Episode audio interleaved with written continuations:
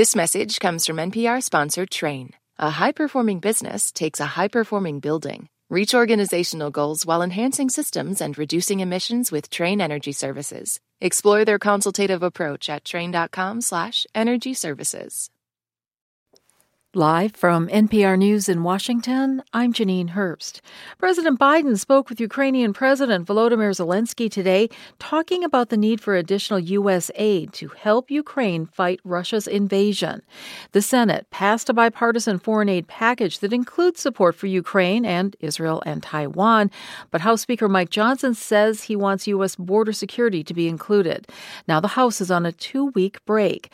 Biden reiterated the need for the funding in Delaware today. The Ukrainian people have fought so bravely and heroically. They put so much on the line.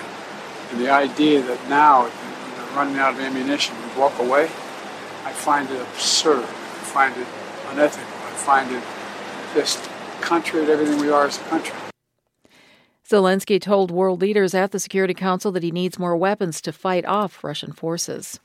In Wisconsin, supporters of independent presidential candidate Robert F. Kennedy Jr. met their candidate today. Many say they don't want a matchup next fall just between President Biden and former President Trump. Chuck Quirmbach of member station WUWM has more. A recent Marquette University poll showed Joe Biden and Donald Trump tied among registered voters in Wisconsin at 49 percentage points. But when third party candidates were included, Biden and Trump numbers were down, and Robert F. Kennedy Jr. was in third place with 16 points.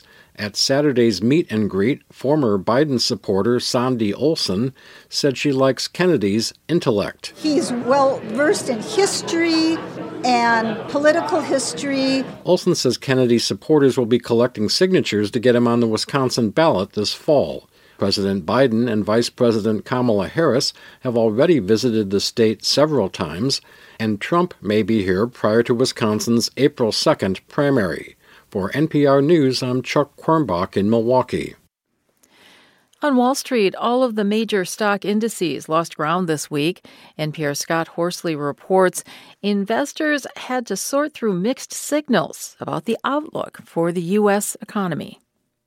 A hotter than expected inflation report on Tuesday triggered a sell off in the stock market as investors worried the Federal Reserve might wait longer to start cutting interest rates. Consumer prices in January were up 3.1% from a year ago. While that's a smaller annual increase than the previous month, the cost of services, such as car repair, continue to climb at a stubbornly rapid rate. Stocks regained some ground later in the week after a report showing a steep drop in retail sales, which might take some pressure off inflation. Shoppers spent less money on gasoline and new cars last month, while spending at restaurants was up. For the week, the Dow lost a tenth of a percent, the S&P 500 index lost four tenths, and the Nasdaq fell one and a third percent. Scott Horsley, NPR News, Washington. And you're listening to NPR News in Washington. Federal officials rejected three hydroelectric projects in Arizona on the Navajo Nation this week, and tribal officials are praising the decision. Clark Adomaitis from member station KSUT has more. The Federal Energy Regulatory Commission denied permits Thursday for water storage projects in the Black Mesa region of the Navajo Nation. Communities on the high plateau rely on aquifers that are 2 to 3,000 feet below the ground. Environmental justice advocate Nicole Horseherder says coal mines have used billions of gallons of groundwater in the region over the past 50 years. In a place that gets less than eight inches of rainfall a year, we're almost 100% dependent on these groundwater sources. Federal commissioners also announced a new policy of not allowing projects on tribal lands that don't have tribal support. For NPR News, I'm Clark Adomaitis. A new Justice Department report that reviewed more than 300 deaths in federal prison over nearly a decade found that chronic understaffing might have contributed to some of those deaths. The DOJ's Office of the Inspector General found that insufficient staffing was a factor in at least 30 of the deaths they reviewed. To make up for staffing shortages, the BOP often assigns employees who are not guards, such as a nurse or a social worker, to perform the duties of a guard. It also commonly requires employees to work overtime. More than half of the deaths reviewed by the DOJ were suicide.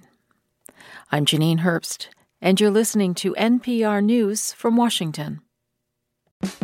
On this week's Wild Card, we talk with Issa Rae about those moments where our lives could have gone another direction. Definitely wasn't supposed to be with that guy at all. At all. But I still think about it. I'm Rachel Martin. Issa Rae tells us how to make peace with the path not taken. That's on the Wild Card podcast from NPR, the game where cards control the conversation.